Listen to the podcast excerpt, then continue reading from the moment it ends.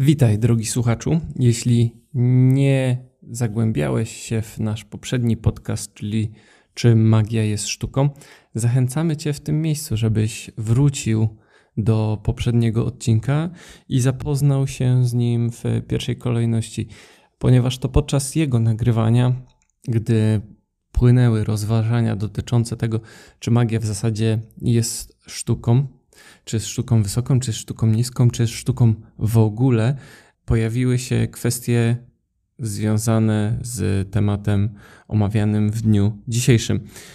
I tak powstało zagadnienie, czym magia różni się o. Nie, nie będzie, nie będzie od. Czym w ogóle magia się wyróżnia? Czy jest jakiś aspekt magii jako sztuki, który daje jej unikatowość względem innych dziedzin, innych odłamów sztuki? Dzisiaj Maciek z Patrykiem zagłębią się w dyskusję na ten temat, żeby zastanowić się wspólnie z Wami, czy jest coś, co tak naprawdę bardzo wyróżnia magię spośród tłumu. Ja nazywam się Jędrzej Waberski, a wysłuchacie internetowego, magicznego podcastu.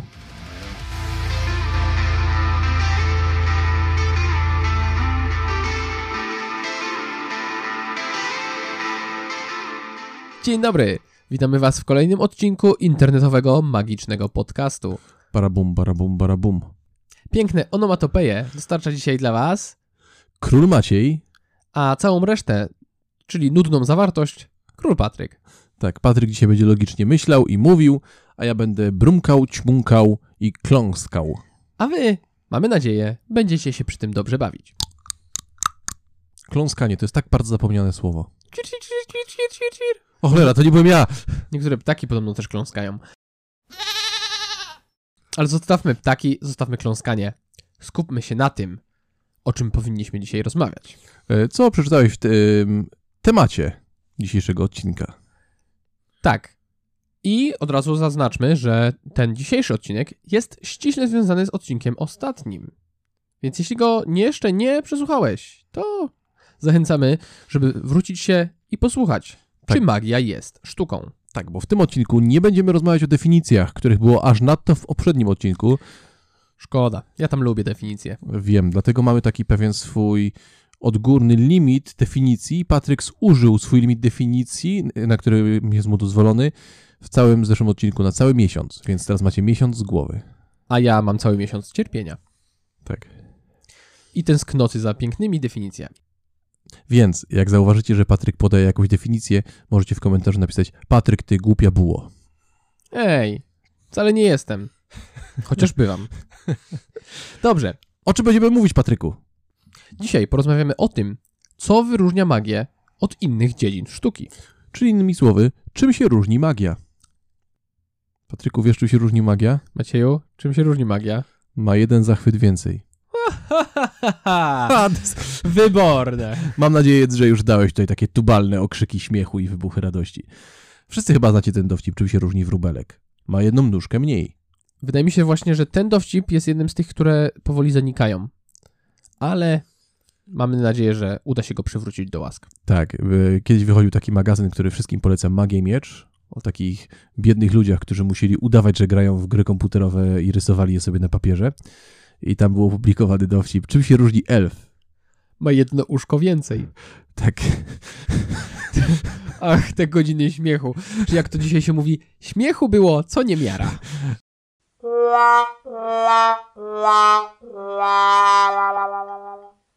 Jeśli ktokolwiek żyje na tym świecie więcej niż 3 sekundy, to ma wreszcie kontakt z jakąś sztuką, którą wytworzyła ludzkość. czy jest to sztuka użytkowa, taka jak y, konstrukcja sedesu, na którym siedzisz, czy jest to sztuka tylko i wyłącznie estetyczna, jak, nie wiem, symfonia. Na przykład. Jednak każda z tych sztuk czymś się wyróżnia od innych. I dzisiaj wyruszymy w podróż i będziemy się razem z wami zastanawiać, czym tak naprawdę wyróżnia się magia i co sprawia, że w porównaniu do innych dziedzin sztuki jest właśnie tym, czym jest. Wzuj więc sandały żelazne, weź kij stalowy, zarzuć na szyję opończe wędrowca i ruszaj z nami na wyboistą drogę do poznania tego, czym różni się magia. Ma jeden zachwyt? Więcej.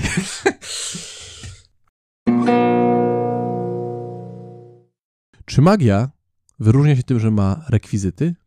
Czy ma rekwizyty? To na pewno nie, bo bardzo wiele dziedzin sztuki ma rekwizyty, szczególnie sztuki performatywne. No tak, ale zobacz, bo magia, widzisz gościa z kartami i twój od razu pierwsza reakcja, pierwsza myśl to magik.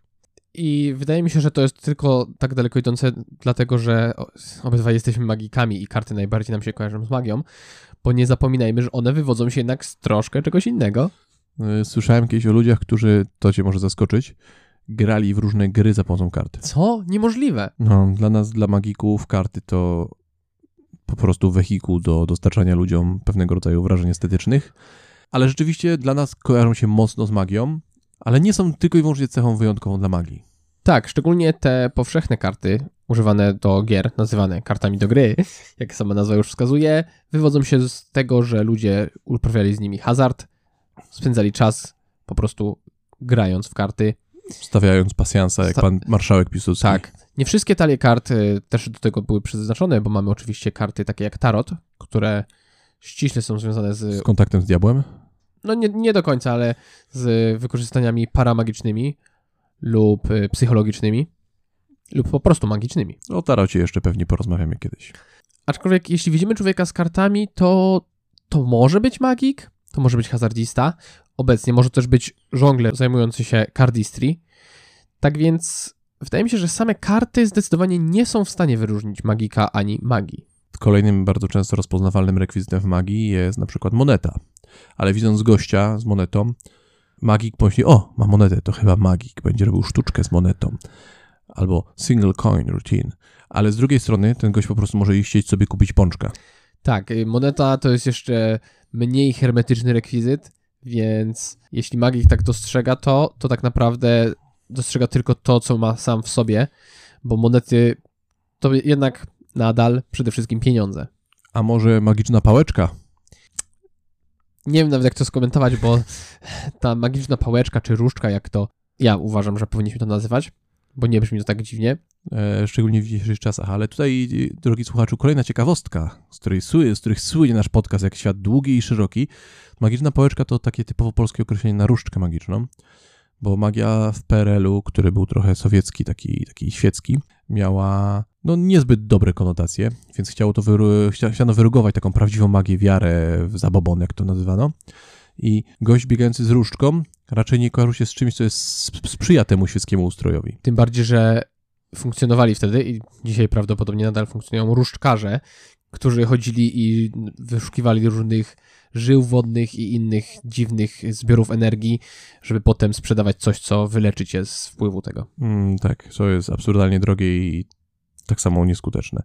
Więc magiczna pałeczka, czy też różdżka ym, też nie jest tak naprawdę emblematem magika, bo to może być cokolwiek, to może być kawałek patyka i gość po prostu może mieć ze sobą patyk, żeby nim żonglować, żeby uderzać nim bydło, e, gąski wypasać. Tak, i w wielu przypadkach możemy spotkać się z czymś, co przypomina różdżkę, jest pewnego rodzaju kijkiem, który służy do czegoś, jak na przykład u dyrygentów, o których mówiliśmy w zeszłym odcinku. Tak, batuta. Tak, czy u żonglerów, których też już wspomnieliśmy, albo kto jeszcze czujnie się przygląda, na przykład u królów polskich w malarstwie. Mm, tak, tajemniczy kijek u królów elekcyjnych jest czymś, co spędzał mi sens powiek przez wiele, wiele lat. Jeśli nie widzieliście go jeszcze nigdy, sprawdźcie to sobie. Każdy z polskich królów elekcyjnych trzyma kijek. Tak, i ten kijek, nie będę wchodził w to, czym jest dzisiaj, ale pytałem wielu różnych historyków i wielu różnych historyków podawało różne odpowiedzi, a często ta odpowiedź brzmiała, no wiesz, zabij mnie, ale nie wiem. Tak, kijek przez wiele lat był tajemnicą i nie chcemy wam jej rozwiązywać, więc jeśli kogoś z was to interesuje, to polecamy wyruszyć na własne poszukiwania. A pamiętasz, Patryku, kto nam rozwiązał ostatecznie tajemnicę kijka? Pamiętam, że było to w jakimś muzeum. Byliśmy na jakimś występie i odwiedziliśmy jeden z zamków, jak to mieliśmy w zwyczaju podróżując po Polsce. I tam była pani, który, muzealniczka, która nas oprowadzała i zapytałem ją o kijek, który był na obrocie i ona tak z głowy od razu odpowiedziała, tak bum, bum, bum, bum, bum. Tak, co było dosyć zaskakujące, bo po latach poszukiwań odpowiedzi wreszcie znalazł się ktoś, kto wiedział to i nie widział w tym nic dziwnego. Tak, a pytaliśmy naprawdę wielu, wielu historyków. Dobrze, jak to mówią na osiedlu, do brzegu, ziomeczku, do brzegu. Więc rekwizyt nie wyróżnia magika. Zdecydowanie. Mogą być różne rekwizyty, które są wykorzystywane tylko i wyłącznie w magii, aczkolwiek tak samo dziwne i może nawet bardziej dziwne i niespotykane rekwizyty możemy spotkać w klasycznym teatrze.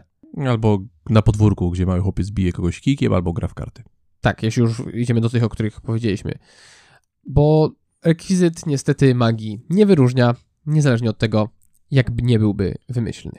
Okej, to w takim razie może skoczmy do pana Hofzinsera i do stroju salonowego.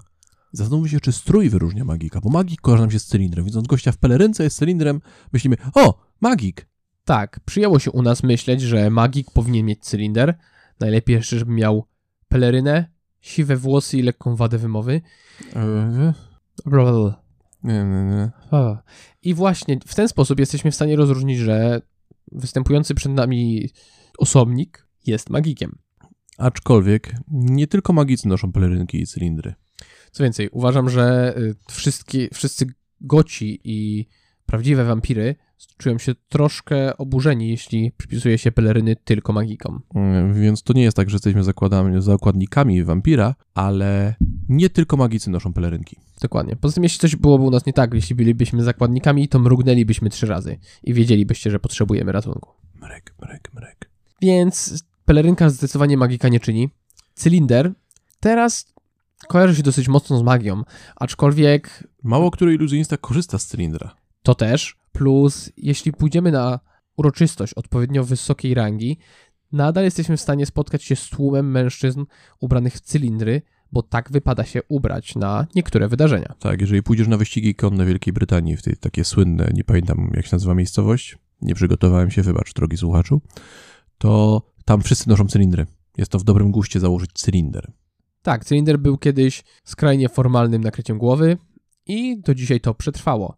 A jako, że, tak jak już Maciej wspomniałeś o panu Hofzinserze, czy tak samo jak Jean-Robert Houdin, wnosili magię na salony, to oni Ubierali prostu, się jak elity. oni po prostu ubierali się tak, jak ubierali się ludzie w tych sytuacjach, gdzie występowali. Tak, i ta konwencja gdzieś tam przetrwała w świadomości, ale naprawdę bardzo niewielu dorosłych iluzjonistów, bo dzieciaki, jak chcą się przebrać za magika, zakładają cylinder, biorą pałeczkę i, czy też różdżkę i, no i są magikami. Ale nie szata czyni magika, tak, w tym wypadku. Tak, tym bardziej, że obecnie mało kto nosi cylinder, a magik zaczyna się bardziej kojarzyć z Davidem Blaine'em, który chodzi w czarnym t-shircie, a nie w czarnym cylindrze. Albo Dynamo, który nosi dobrą ziomalską bluzę z kapturem. Yo. A ja, jeżeli spotkacie w ciemnej uliczce wiktoriańskiego Londynu gościa w cylindrze, który wyłoni się z mgły i powie, chodź do tej ciemnej uliczki, pokażę ci coś, to możesz śmiało założyć, że to, co ci pokaże, to będzie para leśniących szpiczastych kłów, które zagłębi w twojej łabędziej szyi, a nie dobra sztuczka z kartami. Uciekaj. Dokładnie tak. Mryk, mryk, mryk. Nie żebyśmy coś mieli przeciwko wampirom. E, lubimy wampiry. Wampiry są spoko i nie istnieją. W ogóle, nikt nigdy nie widział wampira. Czy magię może wyróżniać konwencja, w której jest prezentowana? Chodzi ci o to słynne, a teraz w moim następnym triku przy połowie kobiety na pół. Tak. And for my next trick. Istnieje takie coś w społecznej świadomości.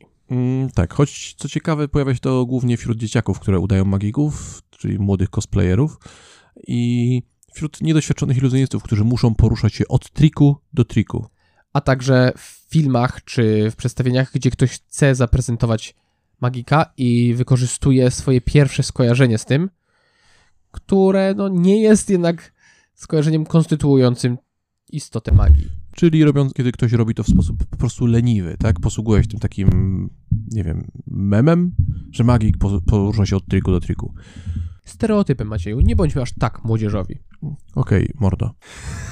E, no bo większość zawodowych iluzjonistów, e, w tym obydwaj, my wszyscy, My wszyscy dwaj, tak, e, Jędrzej pewnie w studiu pokiwa głową, że również on, więc my wszyscy trzej. tak należało. Nie zrobimy czegoś takiego, bo lepiej jest łączyć efekty w formie rutyny, w formie takiej litej całości, niż szarpać widza uwagę i jego zaangażowanie w pokaz kolejnym. A teraz dlatego zrobimy to, a teraz sięgniemy po to. Teraz tajemnica znikającej chusteczki. Mm, macham nad nim ręką i znikła. Jej. No nie, bardzo mało, bardzo niewielka ilość iluzjonistów, poza tymi, którzy tak też troszeczkę cosplayują historycznie e, tą konwencję, jak na przykład Pop Hayden, posługuje się tego typu zabiegiem budującym show. Więc konwencja nie jest tutaj, myślę, czymś tak jak co powiedziałeś, konstytuuje pokaz magika. Nie jest nim również wytaczanie kolejnych rekwizytów na scenę. To też wzięło się z tego, że for my next trick, a w tym momencie asystenci wytaczają kolejne pudło. Tak, i wydaje mi się, że ta konwencja możemy ją prześledzić zresztą do innych dziedzin sztuki, bo jeśli kojarzymy Wodewil, a wiemy, że Wodewil już dawno znikł i mało kto pamięta, to właśnie było to coś, co obecnie nazywamy teatrem warietę, show warietę. Ostatnio spotkałem się z show patchworkowym. Nie słyszałem tej nazwy, ale pasuje, więc możemy też tak nazwać. W każdym razie tam właśnie, gdzie mieliśmy różnych wykonawców z różnych dziedzin sztuki, takie coś, a teraz przedstawimy to i to, idealnie pasuje. Zresztą podobnie jest w cyrkach, które jeszcze na pewno ktoś z Was kojarzy. A teraz przed Państwem kobieta z brodą. Najsilniejsza kobieta na świecie potarga książkę telefoniczną. I wychodzi kobieta z brodą, która targa książkę telefoniczną. A teraz wąż o skrzydłach. I wylatuje wąż na skrzydłach i mówi: Dzień dobry Państwu. Tak.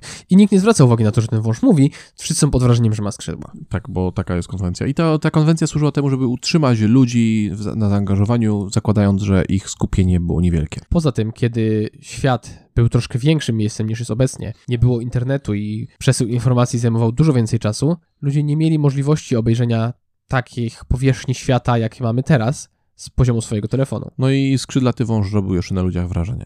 Albo kobieta z brodą. W sumie nie wiem, co większe. E, Dzisiaj to już na nikim nie robi wrażenia. E, Swoją drogą, kolejna ciekawostka. E, Houdini, mając w zasadzie jedno show, był w stanie objechać całe Stany Zjednoczone. I nagłówki w prasie, że Houdini uwolni się z kajdan, robiły mu po prostu reklamę, bo ludzie wiedzieli, że on będzie uwolniał się z kajdan i chcieli po prostu zobaczyć na własne oczy. Tak, bo nie mogli wejść na internet i zobaczyć, jak to zrobił w 15 innych miastach tydzień temu. Tak, ciekawostka. 100 lat temu nie istniał YouTube.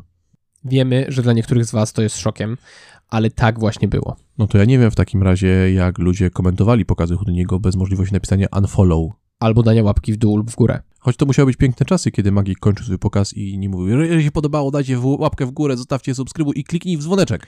Albo w trakcie pokazu nie wyciągał telefonu, nie obracał się plecami do publiczności i mówił, a to jest moja wspaniała publiczność! I wrzucał to na swoją relację na Instagramie. Tak, albo nagle nie znikał i nie pojawiała się reklama audiobu czy czegokolwiek innego. Więc nie jest to konwencja. Tak, bo konwencja ta jest wspólna z różnymi innymi dziedzinami i w magii też ona dosyć mocno już przymiera. W takim razie, może w magii tym, co ją wyróżnia, jest podziw dla artysty. No w sumie tak, patrzymy na gościa, który wchodzi do klatki z tygrysem, po chwili tygrys znika, magik znika, pojawia się 15 kobiet, a magik lewituje nad sceną. No trudno go nie podziwiać za coś takiego. Tak, myślimy sobie, on zrobił coś takiego. On musi być naprawdę, naprawdę niesamowity. I zastanawiasz się, jakim cudem pokazuje ci to w restauracji przy stoliku. I skąd wyjął tego słonia? Tak. I wydaje mi się, że to jest prosty wniosek. Można by dojść do tego, że właśnie to rzeczywiście wyróżnia magię, bo w żadnej innej dziedzinie sztuki takie rzeczy nie są możliwe. Ludzie nie stwierdzają, to niesamowite widząc żonglera żonglującego 15 piłami spalinowymi, czy recytatora, który powoduje, że tysiąc osób płacze, czy aktora, który odgrywa Hamleta tak bardzo, że wierzy, że jest Hamletem. No właśnie, myślą to.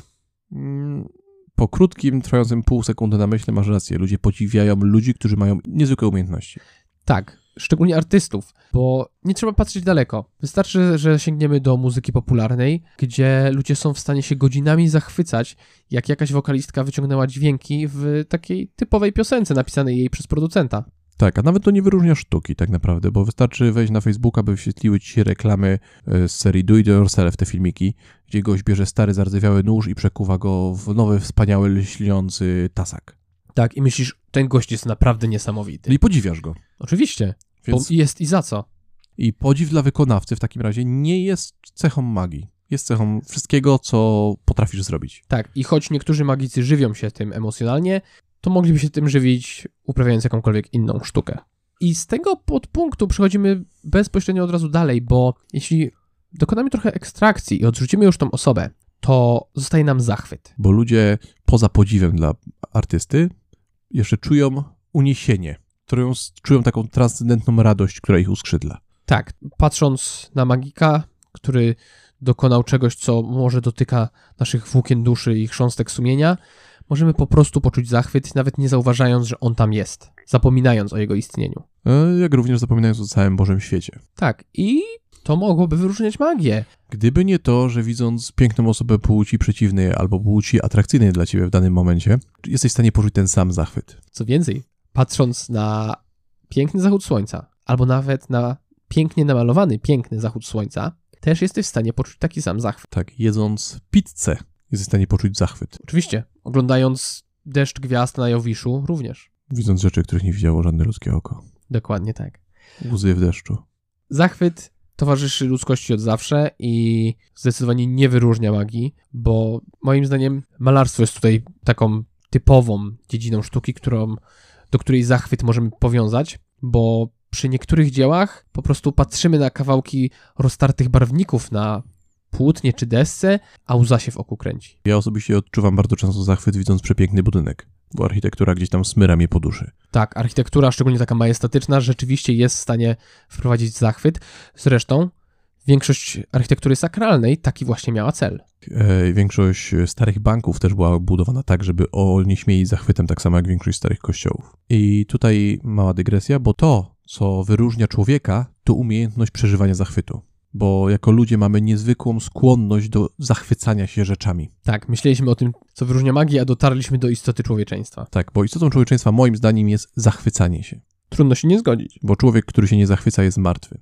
Poza tym nie warto się nie zachwycać. Tak, co więcej, ja uważam, że powinniśmy się uczyć zachwycać. Im większą ilością rzeczy się zachwycamy, tym jesteśmy bogaci wewnętrznie. I tutaj bezpośrednio możemy to powiązać z tym, co mówiliśmy o snobizmie w poprzednim odcinku, więc jeśli nie przysłuchałeś jeszcze go, polecamy. Tak. E, Takim szczytowym osiągnięciem zachwycania się jest taki nurt y, japońskiej estetyki i filozofii Mono no Aware, który każe ci się zachwycać ulotnością świata. Patrzysz na listek i jesteś w stanie przeżyć głębokie estetyczne uniesienie, myśląc o tym, jak piękny jest ten liść i jak bardzo wszystko umiera.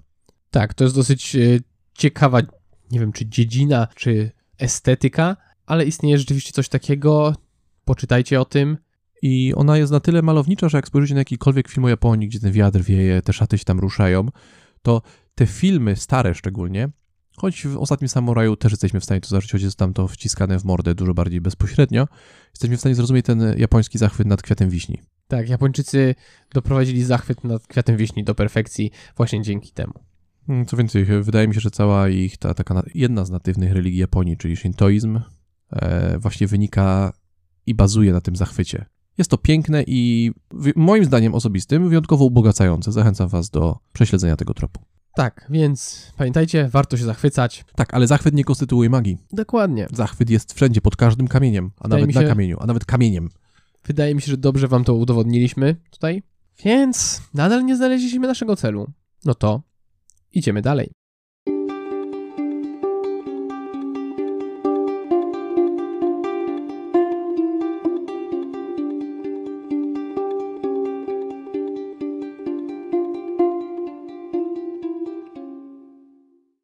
Magicy, zanim wystąpią, zanim staną przed swoją publicznością i pokażą coś naprawdę niesamowitego, wprowadzając wszystkich w zachwyt za pomocą swoich rekwizytów w swoim cylindrze na głowie, muszą dosyć długo, długo się uczyć. Tak, każdy, kto występuje, spotka się z tym pytaniem, jak ty się tego nauczyłeś, jak długo ćwiczysz i tak dalej. To jest takie uniwersalne pytanie. Tak, tym bardziej, że ja, ja się nie dziwię ludziom, że zastanawiają się nad tym, skąd bierze się wiedza i umiejętność magika i rzeczywiście, ile to zajmuje. To jest tak samo naturalne pytanie, jak pytanie stripteaserki, co na to twój chłopak. To jest tak samo jak pytanie rodzica na widok y, dziecka, które zachowuje się w pewien sposób ekstrawagancko, co, co ty o tym sądzisz? Albo pytanie dzieciaka, co na to twoi rodzice? Tak, Tak. Mi, tak mi zawsze pani mówiła w gimnazjum, jak mnie złapała na używaniu brzydkich słów czy pisaniu brzydkich wierszyków. Co o tym powiedzą twoi rodzice? A najstraszniejsze wydarzenie mojej młodości było, jak pani przechwyciła jeden z moich wierszyków i zagroziła, że przeczyta go na spotkaniu z rodzicami. O nie. A był to wyjątkowo obelżywy wierszyk, nawet na dzisiejsze standardy. Znaczy w sumie jestem z niego dumny, bo dalej gdzieś go tam znalazłem ostatnio. Dzięki temu szantażowi pani zmusiła mnie do występowania na wszystkich akademiach szkolnych, jakie istniały. I stąd wziął się Maciej. E, W sumie z drugiej strony ja jestem za to bardzo wdzięczny, bo te umiejętności występowania na akademiach szkolnych, co było przypałowe dla młodego Macieja, bardzo przydaje mi się w dzisiejszej pracy. Więc Maciej zaczął być magikiem, odkąd został zmuszony do występowania na akademiach i zajęło mu to całkiem sporo czasu od tego momentu. Tak, aczkolwiek pierwszą akademią odgrywałem Adama z teatrzyka Zielona Gęś i musiałem wystąpić bez koszulki i owinięty bandażem, bo Ewa tam była z mojego żebra. I trochę się wstydziłem wyjść przed całą szkołę e, bez koszulki. I ownięty bandażem. Ale, a dodatkowo teatrzyk Zielona Gęś, jeżeli znacie, no to, to było takie trochę poniżające, bo tam ła- łapałem się z Ewą za ręce i tańczyliśmy dookoła sceny krzycząc nie chcemy węża i my i wręcz go, wnet go wypędzimy. Nie pamiętam aż na tyle dobrze, że to Zielona Gęś, ale Znaczy Teatrzyk Zielona Gęś w ogóle wam bardzo polecam. Teatrzyku ciekawostkowym. tak. jest Jak bardzo śmieszne.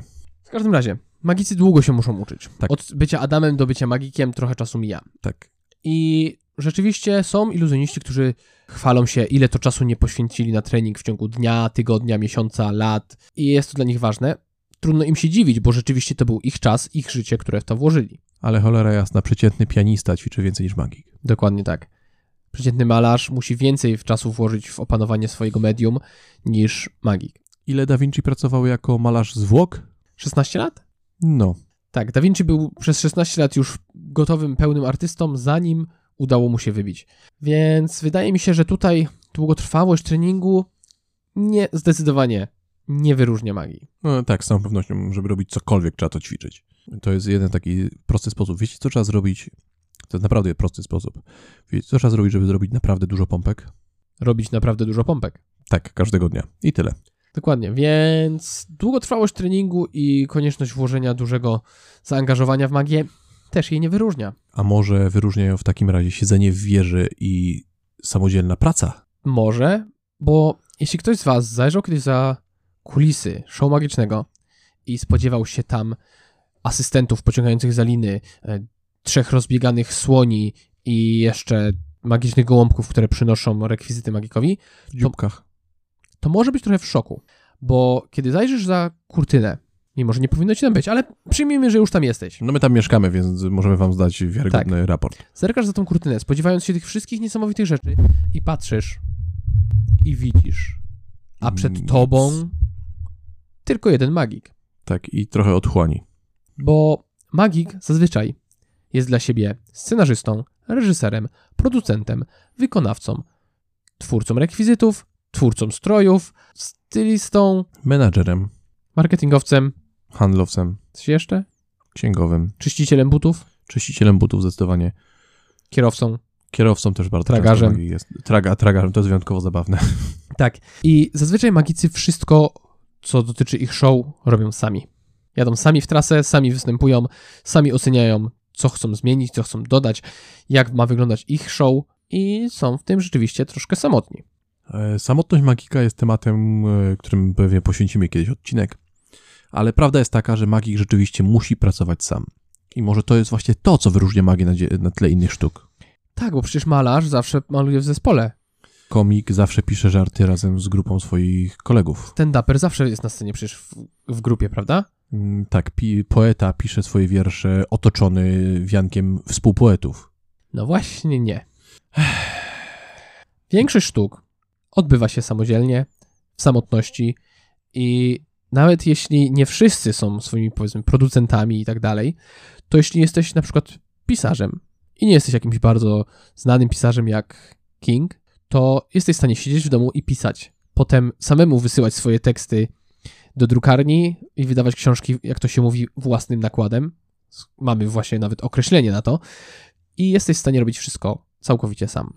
I bardzo często na początku każdej drogi to robisz. Nawet w, takich rzeczach drużynowych, jak, nie wiem, szermierka, to O. i tak musisz wielogodzinnie sam ćwiczyć pchnięcia, zastawy i cięcia. Nikt tego za ciebie nie zrobi, a sparingi są tylko uzupełnieniem tego treningu. Co więcej, wartość tego treningu jest nie do przecenienia. I to jest kolejna rzecz, która nie wyróżnia magii w takim razie. Tak, bo magik pracuje samotnie, ale wielu ludzi tworzy samotnie i nie jest to nic wyjątkowego. Wiem, wiem, wiem, co może wyróżniać magię. Cóż takiego może wyróżniać Książki magię? o magii. Książki o magii? To istnieje coś takiego? Tak, przecież mm, to Max Maven bodajże zrobił jakieś takie badania i udało mu się wyliczyć, że o magii w kulturze angielskiej, ale przypuszczam, że w, pol- znaczy w polskiej jest troszkę inaczej, proporcja jest trochę inna, ale że ogółem napisano więcej książek teoretycznych o magii niż o poezji, Niż o jakiejkolwiek innej dziedzinie sztuki. niż o jakiejkolwiek innej dziedzinie sztuki. Co jest bardzo ciekawe, bo większość z tych książek nie jest dostępna publicznie. Nie da się iść do księgarni, biblioteki, kupić czy wypożyczyć takiej książki. No, szczególnie w Polsce, bo w Anglii na przykład są działy magiczne w bibliotekach i można wypożyczyć naprawdę wspaniałe książki. To fakt. Aczkolwiek jest też spora część książek, których nie, do, nie zdobędziesz, jeśli nie dotrzesz bezpośrednio do autora. Tak, co, no tutaj na półce u nas w gabinecie stoją książki, za którymi goniliśmy jak lis za przepiórką. I pościg był zawsze ekscytujący.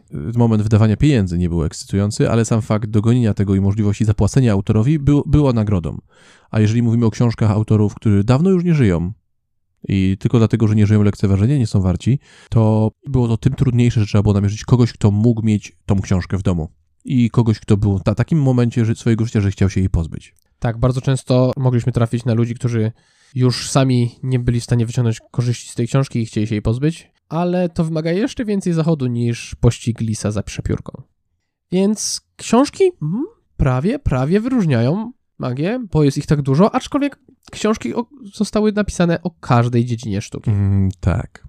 I w Polsce ta proporcja jest zupełnie od, odwrócona, bo polskich książek o magii Nie jest wiele. jest 30, Może. podczas gdy sama Marian Janion o literaturze napisała książek zdecydowanie więcej. Tak mi się wydaje w tym momencie, mogę się mylić. Tak, ale książek o literaturze, malarstwie, muzyce jest tak dużo w Polsce, że Tak. magicznych książek przy nich praktycznie nie ma. Samych albumów fotograficznych w Polsce jest tak dużo, że książki magiczne przy tym są niczym.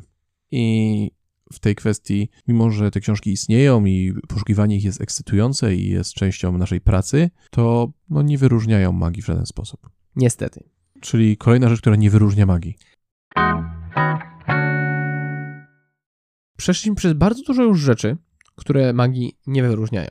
Czyżby nic nie wyróżniało magii? Właśnie jest coś jeszcze, o czym nie porozmawialiśmy, a może się wydawać na pierwszy rzut oka, że to jest właśnie to. To. To. To. To. Co wyróżnia magię od innych dziedzin sztuki. Powiesz mi, czy to będzie tajemnica? Oczywiście, że powiem, mimo że to jest tajemnica, bo właśnie tym czymś może być sekret. Wiemy, że magik ma jakąś swoją sekretną metodę. Na przykład przywołuje siłę żywiołu Ziemi i dzięki temu odrywa od grawitacji Banknot. kobietę, banknot i powoduje właśnie lewitację za pomocą wykorzystania żywiołu Ziemi lub innej swojej metody. Popularny frazes wśród magików i wśród y, niemagików, y, chyba Asimov to powiedział, ale nie jestem pewny, brzmi, że każda odpowiednio rozwinięta te- technologia przypomina magię. Jest wręcz od niej nierozróżnialna. I uważam, że jednak tak nie jest. Też tak uważam, aczkolwiek zaraz dojdziemy do tego, czemu tak nie jest. Bo Macieju, czy sekret jest tylko i wyłącznie elementem magii? Dla mnie tajemnicą jest działanie kalkulatora. Aczkolwiek wiesz tam. Wiem, że jakoś to się to dzieje, ale nie wiem skąd kalkulator wie, że 2 plus 2 daje 5. Znaczy, jedyna rzecz, którą wiem na kalkulatorze, że jeżeli napiszesz 8008 i odwrócisz go, albo nie odwrócisz, to wychodzi ładny obrazek, ale Jednak, kiedy wiesz, że istnieje kalkulator, to wiesz, że są ludzie, którzy bez problemu byli w stanie ci to wytłumaczyć. Co więcej, krótkie wyszukiwanie w internecie powie ci dokładnie, jak działa kalkulator. serio? To nie jest sekret. Ale nie wiem, jak działa internet. To fakt. Aczkolwiek, czy elementem internetu jest sekret jego działania? No, to, że czegoś nie wiem, nie czyni z tego magii. I nie czyni z tego też y, jakiegoś super sekretu. Bo jeśli mamy sekret z magii, który jest pilnie strzeżony i zakładamy, że nie samo tajemnicze działanie, a trzymanie tego sekretu tak, że nikt nie jest w stanie go poznać, jest tutaj esencją, to też się możemy pomylić. Bo istnieje wiele dziedzin sztuki, w których są sekrety. Sekretne techniki, sekretne narzędzia. W Japonii na przykład był kiedyś malarz, który wynalazł nowy odcień niebieskiego, stworzył taką farbę i tylko on wiedział, jak ją robić. Trzymał ją w sekrecie, tak żeby nikt nie był w stanie skopiować tego pięknego koloru. Jeśli ktoś chciał mieć taki malunek u siebie w domu, mógł zdobyć go tylko od niego. Mm, Czy to oznacza, że jego farba była magią? No właśnie nie. On nadal nie był magikiem. Tak, to, że nie wiemy, jak zbudowano piramidy. Nie sprawia, że architekci z tamtych czasów byli magikami. Znaczy, dużo wskazuje na to, że byli, ale. Tak, i myślenie o tym w ten sposób na pewno jest ciekawe. Tak, ale jest to bardziej eksperyment umysłowy niż magia performatywna. No chyba, że wymyślisz sposób, jak budować piramidę w restauracji przy stoliku. To byłoby dobre. No, ale fakt, że czegoś nie wiesz, nie oznacza, że rzecz, której nie ogarniasz umysłem, jest magią. Tak, bo sekret nie konstytuuje właśnie magii. Mimo, że mogłoby się tak wydawać na pierwszy rzut oka, że właśnie w tym jest esencja, że jeśli poznamy to, to będziemy tacy sami jak magik, który nam prezentuje coś niesamowitego. E, ale no, Nie jest tak. I szczególnie widać to jaskrawo w dobie internetu, gdzie para Chińczyków, każdy się z nimi spotkał, mają po 50 miliardów wyświetleń na Facebooku czy na YouTubie, zdradza kolejne sekrety magików, ale to nie sprawia, że to, co oni zdradzają, przestaje być magią i nie czyni z odbiorców tych filmików magików w żaden sposób. Tak, bo sam sekret to może jest trochę przesada, ale sam sekret jest tutaj troszkę nic nie warty. Kolejny popularny frazes, ten jest popularny tylko wśród magików, brzmi, że magik jest strażnikiem kufra, który zawiera tajemnicę, a prawdziwa tajemnica polega na tym, że kufer jest pusty. Taki trochę koan z tego jest. Tak, trochę kołan jest, ale rzeczywiście sekret jest czymś, co daje magii możliwość istnienia, ale nie wyróżnia tej magii. Bo to, że nie wiesz, jak coś działa, nie oznacza, że twój mózg będzie przeżywał magię. Dokładnie tak. Chyba, że przeżywasz magię na co dzień, kiedy nie wiesz, w jaki sposób słońce wschodzi. E, tak, choć e, wystarczy spojrzeć na dzieciaki. Dla, ma- dla małego dzie- małe dzieci nie wiedzą nic i dla nich wszystko jest magią, ale również przez to nic nie jest dla nich magią. Tak, wydaje mi się, że to powiedzenie, że dla nich wszystko jest magią, jest czymś, co ukuli dorośli, którzy już dokładnie wiedzą, jak to działa. I wydaje mi się, że bardziej trafne byłoby określenie, że dla nich wszystko jest niesamowite. Tak, dla nich wszystko jest niesamowite. Wie o tym każdy, kto wyciągnął dzieciakowi małemu w odpowiednim wieku, do siódmego roku życia, monetę z za ucha. No, dla dzieciaka, no, wyciągnąć monetę z za ucha. Tak, to jest niesamowite, ale wydaje mi się, że bardziej magiczne będzie, jeśli zrobisz to dobrze dla osoby dorosłej. Mhm. Jeżeli uda ci się wywołać wrażenie magii, magiczne przeżycie dorosłemu, wyciągając monetę z za ucha, no to hej, jesteś na dobrej drodze do bycia legendarnym iluzjonistą. Tak jest. Tak, bo przebrnęliśmy już przez wiele, wiele tutaj podpunktów i zastanawialiśmy się, co może wyróżniać magię. I chyba to znaleźliśmy. Właśnie na razie wszystko odrzuciliśmy, ale mamy dla ciebie, drogi słuchaczu, jeszcze jeden element. który już się pojawił, taki mały foreshadowing. Tak jest. I jeśli zgadłeś o co chodzi, to brawa dla ciebie, jeśli nie, to już mówimy. Znaczy jeden z nas powie, bo jak będziemy mówić razem, to nie zrozumiesz tego. Tak, tym bardziej, że te podcasty nie są spisywane wcześniej, więc możemy po prostu troszkę tutaj się nie zgrać. Tak. Więc istnieje jeszcze coś takiego jak magiczne przeżycie. Magiczne przeżycie. Brzmi ciekawie. Brzmi ciekawie, aczkolwiek troszkę enigmatycznie. Tak, ale jako iluzjonista z 10-letnim stażem mogę powiedzieć, że magiczne przeżycie jest tym dla magika, czym krew, znaczy hemoglobina dla wampira. Tak, zdecydowanie. Magicy żywią się tym, przynajmniej emocjonalnie. To nie jest tak, że magicy w nocy przychodzą po pokazie do swoich widzów i wyjadają im coś z mózgu. Tak. W Polsce popularnym określeniem na magiczne przeżycie, które ukuł Sławek Kowalski też zaadaptował inne y, pojęcie jest błysk w oku. Jest to ten moment, w którym widzowie doświadczają magii. Tak, i jest to przeżycie na tyle niedokładnie opisane, że ciężko jest dokładnie położyć na nim palec, wskazać, o, tu, tu, tu, to właśnie jest to. Co więcej, przeżycie jest bardziej adekwatnym terminem niż e, ten e, moment, bo magiczne przeżycie ma do siebie do, to do siebie, że wracając do niego w przeszłości, w pamięci, ono dalej istnieje i dalej cię ożywia. Tak, i różni się na przykład tym od wybuchu śmiechu na pokazie komika, że jest przeżyciem całkowicie wewnętrznym. Bardzo często nawet nie jesteśmy w stanie zobaczyć, czy ktoś przeżywa magię. Tak, nasz organizm nie ma zestawu reakcji, które są bezpośrednio przywiązane do tego. Tak jak na przykład śmiech do radości, płacz do smutku, bo ludzie reagując na magiczne przeżycie mogą się śmiać, mogą krzyknąć, Mogą płakać, mogą zapłakać. mogą I- im się rozszerzyć źrenice, bardzo często się to dzieje. Tak, i to, to nie jest wpływ narkotyków. Więc magia i te magiczne przeżycie jest ciężkie do ujęcia w dłoń, ciężkie do dokładnego opisania, bo jest czymś głęboko personalnym, bardzo wewnętrznym i tak naprawdę sprowadza się do spostrzeżenia, że świat jest tajemniczy, kryje przed nami dużo sekretów. I jest piękniejszy niż bylibyśmy gotowi to powiedzieć tuż przed doświadczeniem tego magicznego przeżycia. Jest czymś, co nas zmienia. Tak, i znalezienie dokładnych słów na opisanie tego, jak sami zauważacie, nawet dla nas jest dosyć trudne. Co gorsza, magiczne przeżycie często idzie w parze z zachwytem Lub zdumieniem. lub zdumieniem lub zaskoczeniem i często jako iluzjoniści bazujemy na tym, uderzamy w zaskoczenie. Są efekty, które nie mają za bardzo zbudować w widzu magicznego przeżycia, mają za, to za zadanie zaskoczyć go. Tak, co jest tym samym, co wykorzystuje się na przykład przy tworzeniu pranków. Tak, dokładnie, ale prank nie jest magią. Zdecydowanie nie. Prank, w, widz opowiadający o pranku powie, ale mnie wkręciłeś.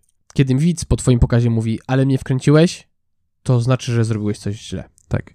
A jeżeli widz przeżył magiczne przeżycie, to będzie bełkotał tak samo jak my teraz, próbując opisać to, co przeżył. Bo to jest efemeryczne, tego się nie da opisać. I widzowie, którzy wracają na pokazy, którymi się spotykamy wielokrotnie, jestem przekonany, że masz dokładnie tak samo jak ja, oni nawet nie wiedzą, dlaczego lubią magię. Tak, bo ciężko jest to ująć w słowa, ciężko jest przypisać temu definicję, którą tak bardzo lubię i chciałbym ukuć, ale nie jest to możliwe. A przynajmniej na naszym aktualnym poziomie wiedzy nie jest to możliwe, bo nie wiem, nie, nawet nie wiedziałbym, jak się to zabrać, bo jest to to coś. Tak, tym bardziej, że każdy z nas w swojej głowie ma swój własny wewnętrzny świat. I bardzo prawdopodobne, że każdy z ten świat i bardzo prawdopodobne, że każdy z tych światów jest na tyle unikatowy, że nigdy w historii nie będzie kogoś, kto podobnie będzie postrzegał rzeczywistość. Tak, i magia daje nam takie dłuto, które my możemy wyrazić prosto w ten świat i troszeczkę go zmienić, nie niszcząc go, odrobinę go zmieniając. Tak, magik jest troszkę rzeźbiarzem świata wewnętrznego. I jeżeli się zastanawiasz, czy aby na pewno mamy rację, to zapytaj kogoś, kto, a wiele osób w Polsce widziało Davida Copperfielda w latach 90. Tak, za każdym razem jak spotykam kogoś, kto o tym wspomina, to oczy tej osoby rozświetlają się takim dziwnym blaskiem. Tak, i ludzie o tym opowiadają z prawdziwym zachwytem. I to nie jest coś, co jest cechą Davida Copperfielda. On umiał to robić, ale to nie jest to, o kim był. Miałem przyjemność występować dla wujka Claudii Schiffer, który bywał wielokrotnie u Davida Copperfielda i znał go. I on nie mówił o nim z takim samym zachwytem. On mówił o nim jak o człowieku. On nie doświadczył tego zachwytu po prostu obcując z nim jako osobą. Doświadczamy tego czegoś, obcując z nim jako artystą na scenie. I z magią, której dokonywał. Bo jeżeli David Copperfield zaczyna latać nad tą cholerną sceną. Tak, czyli nawet dokonuje obecnie, bo David Copperfield jeszcze nie zrezygnował z występów i prawdopodobnie tego chyba nigdy nie zrobi. Będzie zawsze występował. Tak, ja jestem przekonany, że on umrze na tej scenie. Lewitując. To będzie jedyny pogrzeb w historii ludzkości, który odbędzie się w powietrzu. Amen to that. Więc tak, magiczne przeżycie to zdecydowanie coś, co wyróżnia magię. Spośród wszystkich innych stworzonych przez ludzkość dziedzin sztuki. I to, co wyróżnia magię, nie daje się ująć słowami. Co jest praprzyczyną tego, że magia jest tak dziwnie postrzegana. Często trywializowana, często negowana, często spychana do poziomu sztuki niskiej, którą może być, chociaż nie, nie zawsze bywa. Zresztą mówiliśmy o tym w zeszłym odcinku. Tak. A jeśli jeszcze nie przesłuchałeś, To zrób to teraz. kliknij tutaj. Jeden prosty sposób, by zrozumieć, o czym my tu bełkoczemy. Dokładnie. E, I to jest prawdziwy problem, dla którego poświęciliśmy temu tematowi dwa odcinki. Bo ciężko jest opisać magię, ciężko jest stwierdzić, co ją wyróżnia, z tego względu, że jak już znajdziemy to, ten złoty środek, to sedno, no to tam niewiele widać. Tak naprawdę nie widać tam nic. Nie, i nie wiemy, na co wskazujemy palcem. To jest dopiero kołan. Wiemy, że pozostawiamy wam tutaj taki problem do przemyślenia i taki właśnie jest plan, żebyście się też zastanowili nad tym, czym jest dla was to magiczne przeżycie, czy jak, jeśli jesteście magikami, wywołaliście kiedyś takie przeżycie u kogoś? Jeśli E. nie, wszystko przed wami. Czy żywiliście się tym, jak wampiry żywią się hemoglobiną? Oj tak, tylko pamiętajcie, naprawdę nie włamujcie się do widzów po pokazie i nie starajcie się robić jakichś dziwnych trepanacji czaszki, bo tam nie ma żadnej esencji, która się wytwarza przy przeżyciu magicznym. Tak, tak, Vlad. E, I pamiętajcie, wampiry nie istnieją. Tak, wampiry nie istnieją, bo inaczej byśmy wam przecież mrugnęli. No, Mm. halo, umówmy się, że jesteśmy z wami szczerzy. Mryk, mryk, mryk. I w ten oto sposób, moi drodzy, dotarliśmy do końca tego odcinka. Wiemy, że zakończenie tego odcinka, które budowaliśmy przez całą jego, cały czas jego trwania, może okazać się rozczarowujące, bo nie dajemy wam odpowiedzi na talerzu, tylko ta odpowiedź nie istnieje, mimo że istnieje. Tak, ona jest tym wnętrzem pustej skrzyni, tak naprawdę. Tak, bo pustka też może być bytem. Dzisiaj zasypaliśmy was kołanami i nierozwiązanymi pytaniami, lub rozwiązanymi w ten sposób, że nie do końca wiadomo, czy to jest rozwiązanie, czy nie. Więc Nie przedłużajmy już tego. Ja jeszcze na koniec opowiem mój ulubiony koan z bezbramnej bramy, który idealnie odpowiada na pytanie, czym jest magia. E, tam było, czym jest buddyzm, ale pasuje idealnie. Buddyzm jest sytuacją, w której wisisz nad przepaścią wbitym w gałąź drzewa zębami. I przychodzi pod to drzewo na skraj przepaści wędrowiec i mówi do ciebie, czym jest buddyzm, a ty to wiesz.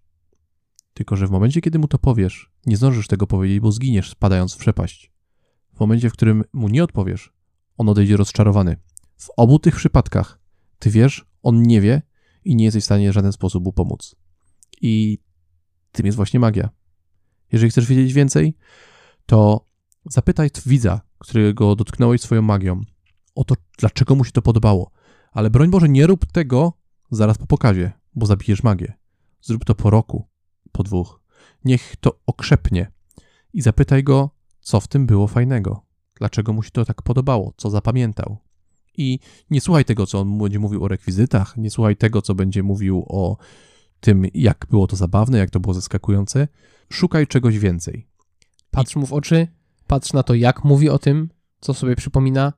Szukaj tego podtekstu, a nie samej treści. Tak, i jeżeli to znajdziesz i znajdziesz pewną powtarzającą się zasadę u kilku Twoich widzów, to być może będziesz o kolejny krok dalej na zrozumieniu tego, czym jest magia i co wyróżnia magię na tle innych sztuk.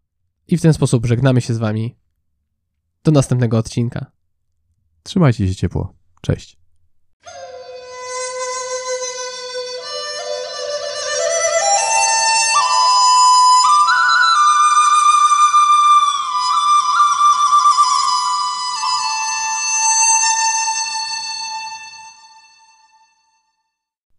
Jesteśmy z powrotem w studio. Dzisiaj tak pokrótce w kąciku ciekawostkowym, bo zanim poznałem Macieja, ja na przykład nie zdawałem sobie sprawy, czym jest koan i tutaj jako, że panowie nie przybliżyli, co to właściwie jest, to może ja wam tak delikatnie zarysuję temat, bo temat jest głęboki. Czym jest w zasadzie ten koan? Jest to zazwyczaj pytanie bądź krótka historyjka, która jest często paradoksalna, ale ma nas zmusić do myślenia. Tak, także jest to jedna z, jeden z elementów nauk buddyjskich. Ja się tutaj nie będę wgłębiał, bo moja wiedza w tych tematach nie jest wielka. Natomiast chciałem jeszcze wspomnieć, bo tutaj też była, były sparafrazowane e, pewne słowa i przy, przypisane zostały Asimowi i często przypisywany jest mu ten cytat, ale cytat ten pochodził z Artura C. Clarka, który był brytyjskim powieściopisarzem, pisał książki e, fantastyczno-naukowe, ale to jakby ten cytat to jest tylko jedno z jego praw i myślę, że też jako taki posiłek, e, pożywka dla umysłu, e, warto, żebym przytoczył wam jego dwa pozostałe prawa, bo są naprawdę interesujące. I teraz trzy prawa Clarka dotyczące technologii to prawo pierwsze, kiedy poważany, a sędziwy naukowiec twierdzi, że coś jest możliwe, prawie na pewno ma rację. Gdy twierdzi, że coś jest niemożliwe, prawdopodobnie się myli. Drugie prawo to jedynym sposobem poznania granic możliwego jest ich lekkie przekroczenie i wejście w niemożliwe. To jest takie bardzo tajemnicze. No i trzecie to jest właśnie te słowa, które były parafrazowane. Każda wystarczająco zaawansowana technologia jest nieodróżnialna od magii. Myślę, że tutaj już panowie wam wyjaśnili, dlaczego się z tym nie zgadzamy, natomiast myślę, że to powiedzenie, ten cytat jest może niezgodny z punktu widzenia magii, natomiast może być prawdziwy z punktu widzenia technologii. Zostawiam wam to do przemyślenia.